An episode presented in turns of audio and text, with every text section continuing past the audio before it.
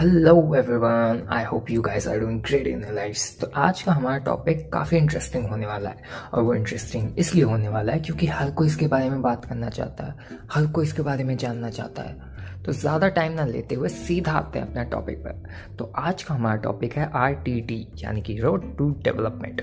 और जहाँ बात होती है डेवलपमेंट की तो हर किसी को चाहिए भाई। So development consist of some important points. वैसे तो बहुत सारे पॉइंट्स हैं, लेकिन फिर भी कुछ ऐसे पॉइंट्स हैं जिनके बिना डेवलपमेंट अधूरा है। सो उठा लीजिए पेन और पेपर और चलते हैं अपने फर्स्ट पॉइंट की तरफ।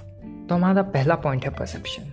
And when we talk about perception we need to know that perception का मतलब है नज़रिया। अगर हमारा नज़रिया ठीक नहीं तो हमारे लिए बहुत बड़ी प्रॉब्लम है, क्योंकि डेवलपमेंट और परसेप्शन आपस में इंटरलिंक्ड है। क्योंकि हमारा पॉजिटिव परसेप्शन यानी कि हमारा पॉजिटिव नज़रिया हमें विल पावर देता है कि हम अपनी लाइफ के सारे फेस को पॉजिटिव मैनर में लें और चीज़ों को प्रोक्रेस्टिनेट करने के बजाय ज़्यादा से ज़्यादा काम पे ध्यान दें, जो कि ज़रूरी है।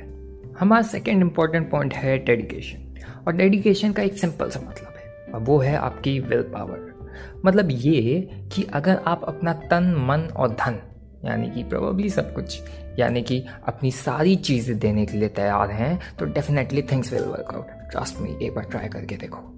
हमारा थर्ड इम्पॉर्टेंट पॉइंट है रियलाइजेशन। रियलाइजेशन इस बात का कि सक्सेस कभी एक रात में नहीं मिलती।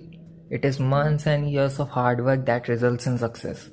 आपको ये रियलाइज़ करना बहुत ज़रूरी है कि जब आप सक्सेस की तरफ अप्रोच करते हैं तो रास्ते में आपको बहुत चैलेंजेस को फेस करना पड़ सकता है, और कभी कभी तो फेलियर्स को भी फेस करना पड़ सकता है। लेकिन इसका मतलब ये नहीं कि आप रुक जाएं या फिर आप क्विट कर दें, क्योंकि winners never quit and entrepreneurs never quit. हमारा लास्ट और सबसे इम्पॉर्टेंट पॉइंट, ये पॉइंट हर किसी के ऊपर इम्प्लाई होता है। मतलब 7.5 बिलियन पॉपुलेशन, ये सभी पे अप्लाई होता है। And that point is patience.